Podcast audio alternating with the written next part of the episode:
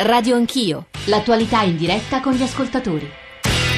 Sono le 9.32, bentornati a Radio Anch'io, ci stiamo occupando di emergenza abitativa, questa ultima parte di Radio Anch'io la dedichiamo in maniera specifica a Roma perché proprio da Roma che è riemerso e riespro- è riesploso il problema dell'emergenza abitativa, lo ricordiamo dieci giorni fa c'è stato lo sgombero di un grande immobile occupato da rifugiati eritrei, uno sgombero fatto dalla polizia, ci sono state tante polemiche, un metodo molto contestato, eh, c'è stata, è stato detto, una mancanza di coordinamento tra le tra le istituzioni. C'è in questo momento un'indagine della Procura di Roma che ha aperto un fascicolo per favoreggiamento all'immigrazione clandestina perché si ipotizza un racket sui migranti che sarebbero stati costretti a pagare proprio per dormire all'interno di questo eh, edificio. La Digos sta facendo diverse informative. Ricordiamo che questa struttura era una grandissima struttura, era eh, eh occupata dal 2013 e c'era un'ordinanza di sfratto da tempo. Eh, buongiorno, subito a eh, la nostra eh, assessora alle persone, cioè la, la, nostra nel senso di Roma, Laura Baldassarre, assessora alla persona, scuola e comunità solidale. Buongiorno. Buongiorno a voi. Allora, eh, buongiorno anche a Francesca Musacchio, che è una giornalista del Tempo, eh, che eh, da tempo appunto si è eh, occupata della situazione delle occupazioni abusive a Roma, ha denunciato, ha denunciato tante volte, tra l'altro è stata anche vittima di minacce, ne parleremo fra pochissimo, ma volevo tornare sul, eh, sugli episodi di Roma appunto con l'assessora Baldassarre. E innanzitutto eh, le chiedo che soluzioni, oggi c'è un vertice in prefettura, giusto? per definire appunto delle soluzioni, quantomeno temporanee, per i rifugiati eritrei. Allora, dunque, ehm, non esattamente, nel senso che eh, la ricostruzione di quello che è avvenuto è il fatto che noi comunque già da mesi, eh, perché la situazione del, degli immobili occupati Roma, lei, a Roma, come lei ricordava, è una situazione che va avanti ormai da decenni, anche quest'ultimo è dal 2013 tra l'altro che è stato o, occupato, questo di, di Acurtatone. Quindi è una situazione che si trascina eh, da decenni. Noi avevamo già eh, predisposto la necessità di avere un censimento puntuale e in particolare delle fragilità presenti nelle diverse occupazioni di immobili pubblici e privati impropriamente adibiti ad abitazione. Uno di questi è stato proprio eh, quello di Curtatone e, e era, era stato individuato dal prefetto Tronca, assessora, giusto? C'è un elenco, c'è un elenco diciamo, che risale già eh, diciamo, alla delibera regionale del 2014, poi ripreso per individuare le priorità, cioè su quale intervenire prima eh, con proprio una delibera del, eh, del commissario Tronca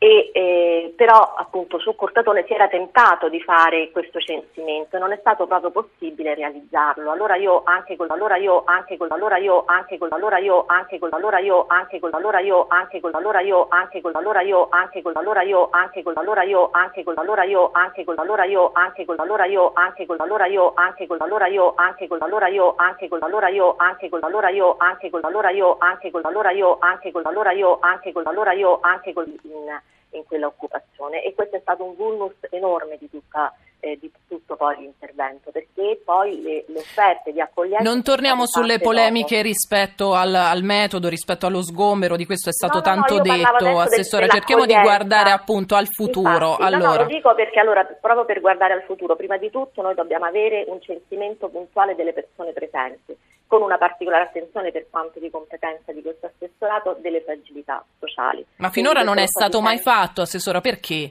E in questo caso, ad esempio, c'è stata proprio la, la difficoltà di entrare quindi questo è anche un appello eh, proprio diretto agli occupanti degli altri immobili, cioè fare realizzare questo censimento ad opera della, eh, della, sala operativa sociale e dei servizi, perché questo è il modo poi per avere un piano puntuale nel momento dell'eventuale sgombero per la presa in carico puntuale dei singoli nuclei familiari. Tutto questo è stato fatto lì ex post, quindi prima di tutto abbiamo diciamo, imparato questo, noi l'avevamo previsto, non è stato possibile realizzarlo perché per realizzarlo c'è bisogno della collaborazione degli occupanti.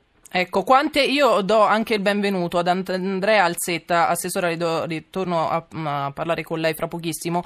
Eh, Andrea Alzetta, che è un ex consigliere comunale, più noto diciamo come leader di action dei movimenti di lotta per la casa, lui è stato protagonista di varie occupazioni. Eh, senta, quanti immobili occupati ci sono eh, a Roma in questo momento? Erano 110, hanno fatto 6 sgombri, quindi è facile fare il conto. Sono 104 immobili con 4.897 famiglie. L'assessore mente. Un conto è via Curtatone, può essere anche che abbia ragione che non li hanno fatti entrare. Noi chiediamo un censimento, ma un censimento non per venire sgombrati, per ottenere case, visto che abbiamo strappato una delibera regionale che stanziava 198 milioni per Roma, 200 per Roma, 200 per Roma, Roma, due centri per Roma, due centri per Roma, due centri per Roma, due centri per Roma, due centri per Roma, due centri per Roma, due centri per Roma, due centri per Roma, due centri per Roma, due centri per Roma, due centri per Roma, due centri per Roma, due centri per Roma, due centri per Roma, due centri per Roma, due centri per Roma, due centri per Roma, due centri per Roma, due centri per Roma, due centri che ne ha diritto e ne ha diritto la stragrande maggioranza delle persone che oggi che occupa. Cioè Carlo Felice, se vengono domani a fare il censimento, cioè abbiamo già il censimento. Perché però non fate entrare?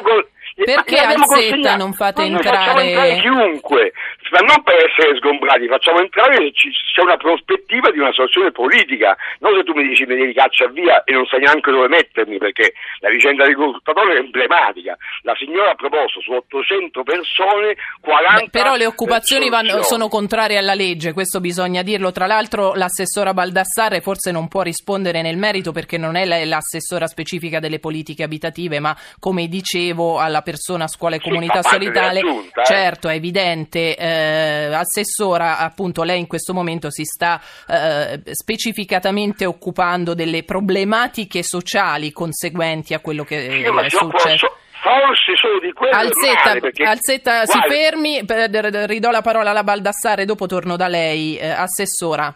Sì, no, diciamo, è, è, vero diciamo, che c'è stata eh, una delibera e anche una successiva regionale, come c'è stata una delibera del prefetto Tonca che prevedeva appunto la possibilità di mettere a disposizione immobili, qui però parliamo di case dell'edilizia residenziale pubblica, che è altra cosa dall'accoglienza assistenziale delle fragilità. E eh, in questo caso quelle, eh, quelle, delibere non sono di fatto ancora eh, attuabili perché semplicemente i fondi al quale faceva riferimento Altezza eh, sono stati poi messi, uh, utilizzati per tre bandi successivi della regione che di fatto non hanno portato all'acquisizione neanche di un appartamento. Quindi in questo momento, ci sto momento, ci sto momento, ci sto momento, ci sto momento, ci sto momento, ci sto momento, ci sto momento, ci sto momento, ci sto momento, ci sto momento, ci sto momento, ci sto momento, ci sto momento, ci sto momento, ci sto momento, ci sto momento, ci sto momento, ci sto momento, ci sto momento, ci sto momento, ci sto momento, ci, però voglio dire, l'importante è quando sono stati stanziati, sono stati stanziati a valle di tre bandi nei quali la regione è stata messa nell'impossibilità, vogliamo dirlo così, di acquisire degli immobili da destinare all'edilizia residenziale pubblica.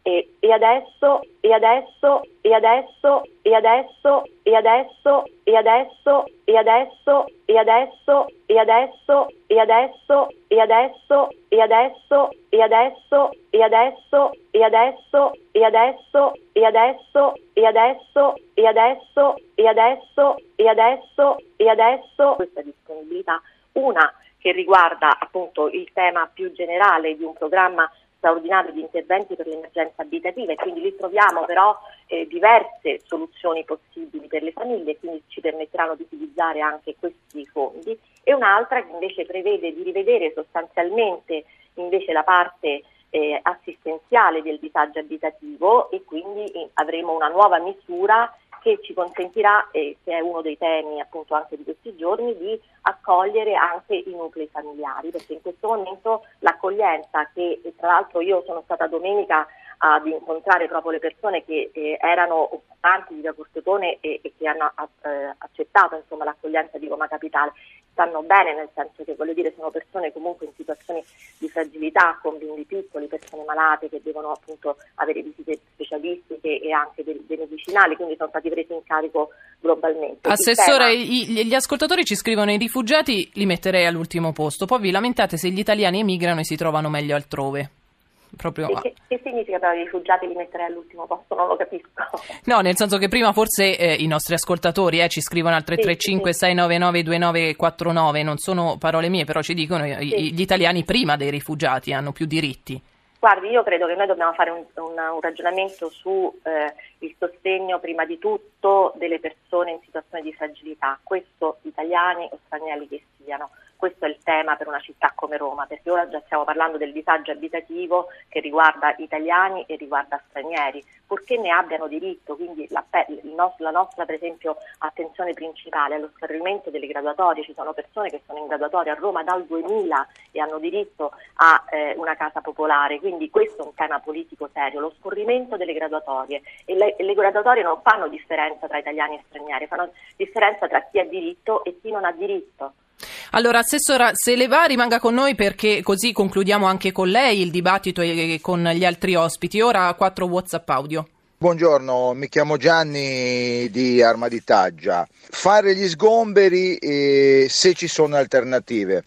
Allora per lo stesso concetto vale se non ci sono alternative possiamo lasciare la macchina in divieto di sosta, se non abbiamo soldi mm, possiamo non pagare le tasse, se non abbiamo cibo possiamo andare a rubare. Ecco, volevo sapere la vostra opinione in merito. Grazie. Buongiorno, Bernardo Ritorino. Sulla faccenda che non si costruiscono più case popolari, vorrei ricordare che fino agli anni 70 i lavoratori lasciavano in busta paga dalle 6 alle 800 lire al mese per il piano delle case popolari. Poi si decise di non più fare le case popolari, non, sono, non furono più raccolti i quattrini, però gli 80.000, dico 80.000 miliardi raccolti sparirono, in verità finiti nelle tasche dei soliti.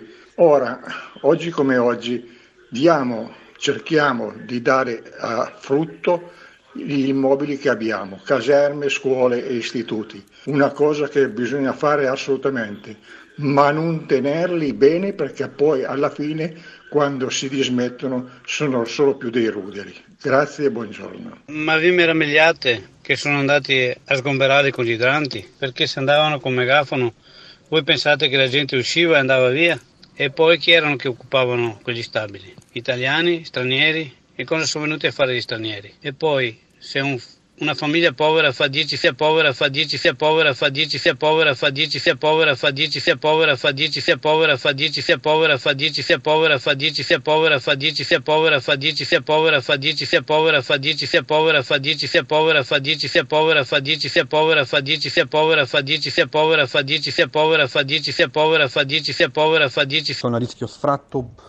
pur avendo pagato regolarmente i loro appartamenti eh, a prezzi commerciali, quando per questa tipologia di eh, costruzione dovevano essere applicati dei prezzi calmierati. Tutte le amministrazioni di destra e di sinistra non hanno fatto praticamente nulla. Solo adesso si sta muovendo un po' con la nuova giunta comunale questo discorso e noi stiamo ancora, alcuni di noi stanno ancora in queste case grazie al supporto di Asia USB. Grazie Daniele. Francesca Musacchio, grazie per l'attesa. Scusa di nuovo, buongiorno, collega del Tempo. Da anni, eh, come dicevo, denunci il racket delle occupazioni. Ci, ci spieghi come funziona? Guarda, eh, le racket delle occupazioni è purtroppo una realtà che va avanti da tanti, troppi anni.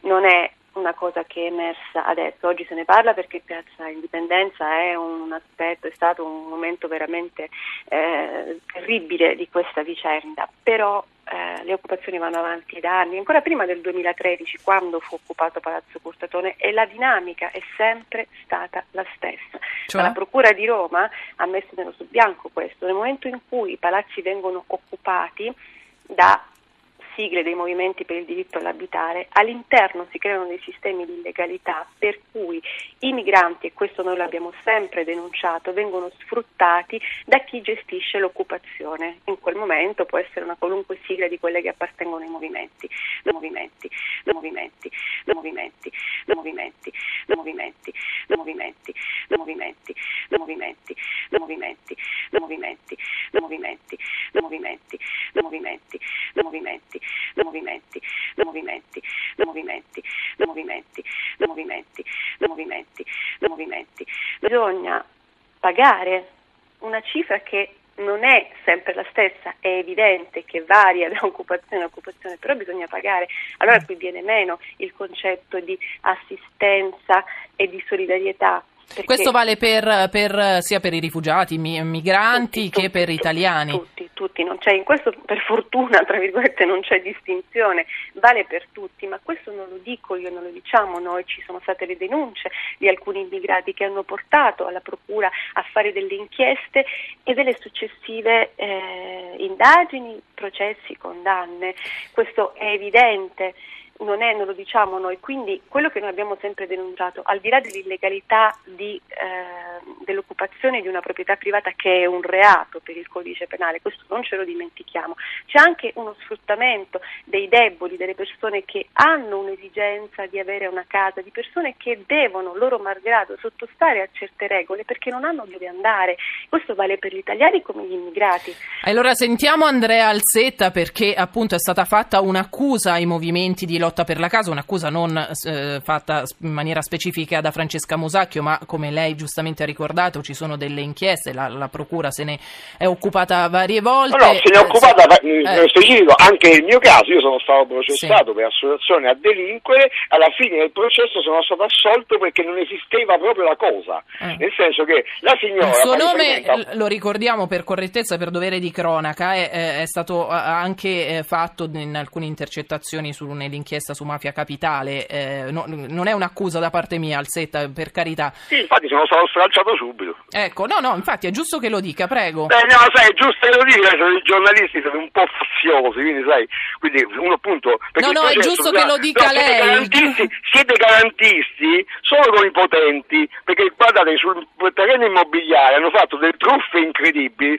Mafia Capitale non ha indagato per niente del Dipartimento dell'Urbanistica se è per questo, perché forse quello vero dove i signori veri hanno fatto l'impiccio con la politica e lì non, niente, non hanno indagato per niente. Comunque per tornare al punto, si inventa che un conto è che tutti devono partecipare e questo mi sembra giusto perché è una lotta.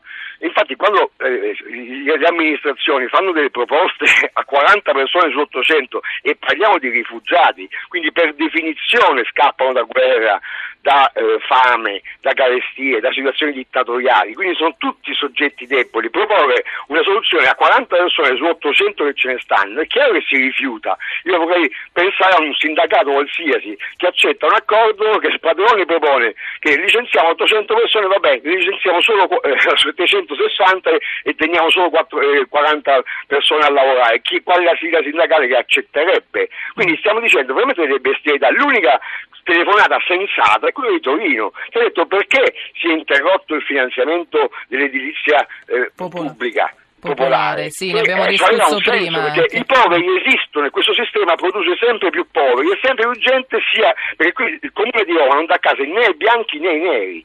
Cioè, Ma è peggiorata la situazione al Setta nell'ultimo periodo, certo diciamo? E comunque peggiorata appunto, con la crisi economica. È una cazzata. Quella del racket sono 10 euro di media che tutte le occupazioni fanno dare al mese alle persone per garantire la manutenzione del palazzo. È quello che Quindi dicono gli ex occupanti. Sì, a me mi hanno processato Stato è, è, arrivato fino al terzo grado perché ha fatto appello pure il, eh, quando, eh, il PM, ha fatto ricorso eccetera e ci hanno assolto per cui per quanto riguarda l'occupazione di Action sono sicuro, eravamo in 12 appunto sull'associazione, una presunta associazione a delinquere, se uno fa un'associazione a delinquere c'ha i soldi, invece noi siamo persone oneste. Ma questo diciamo lo deve dire la magistratura eh, Alzetta, non lo possiamo dire noi. l'ha già detto, quindi lui continua a dire, nel caso mio l'ha già detto, okay. quindi lui continua a stronza del tempo a no, bugie no, no, e a continuare a Allora Alzetta, gli insulti no in questa trasmissione no, vi fermo tutte e due, naturalmente Musacchio le, le, le, le do subito la parola, anzi eh, adesso in questo momento perché mi sembra necessario. Musacchio. Allora, intanto eh, Alzetta rimando a lei questi insulti, tanto per cominciare e eh, cercherò di agire in via legali per questa, per, ha, per questa cosa che ha detto in diretta. E questo lo mettiamo un attimo da parte, poi le farò avere la lettera del mio avvocato, punto primo. Punto secondo, in tutti questi anni durante i quali io mi sono occupata di questo argomento ho avuto modo di parlare con gli stessi immigrati che vivono nelle occupazioni, che hanno vissuto o che vivono nelle occupazioni, che mi hanno raccontato degli episodi che poi, guarda caso, sono finiti negli atti della Procura. Dopodiché, se un giudice, un tribunale decide che non ci sono prove o che a carico di lei in particolare, signora Alzetta, non ci sono delle prove, questo non vuol dire che l'intero sistema dei movimenti per il diritto all'abitare sia sano. La singola persona, la singola sigla può anche, ammetto, che può anche essere scevra da colpe, ma non può essere tutto il sistema pulito, ma non perché ho fatto io le indagini, perché ci sono stati degli investigatori che, hanno, che sono stati delegati a questo, che hanno riscontrato un certo tipo di attività. Detto questo, voglio anche porre un'altra questione. All'interno di tutte le occupazioni di Roma ci sono stati e ci sono dei casi di occupazione che nulla hanno a che vedere con il diritto all'abitare e con l'emergenza abitativa. Vi voglio raccontare una storia brevemente, che è quella di un palazzo al Pigneto, sì. sgomberato eh, credo all'incirca un, forse un, neanche un anno fa più o meno, occupato per sette lunghissimi anni da un gruppo di studenti o presunti tali che, fa, che fanno parte degli anarchici. Per sette anni hanno tenuto in ostaggio un palazzo di proprietà di una famiglia, nessuna speculazione, nessun uh, fondo perché? immobiliare. Fa- perché, come te lo sei deciso, spiegato, Musacchio? No, mm, perché avevano deciso che era giusto per questi studenti occupare un, uh, un immobile invece che chiedere di, uh, di, di vivere, di, di, poter avere un, una stanza all'interno del, um, de, delle stanze che offrono uh, le, le, università. Insomma. Per sette lunghi anni, quando hanno sgomberato questa famiglia, che una cosa che io ho portato, che ho denunciato più volte sul tempo. Questa famiglia è stata costretta per sette anni a pagare le utenze, non potendo entrare in questo posto e avendo la prova anche che gli stessi occupanti avevano subaffittato ad altri ragazzi, studenti, le stanze a 50-60 euro a settimana. Allora, voglio dire,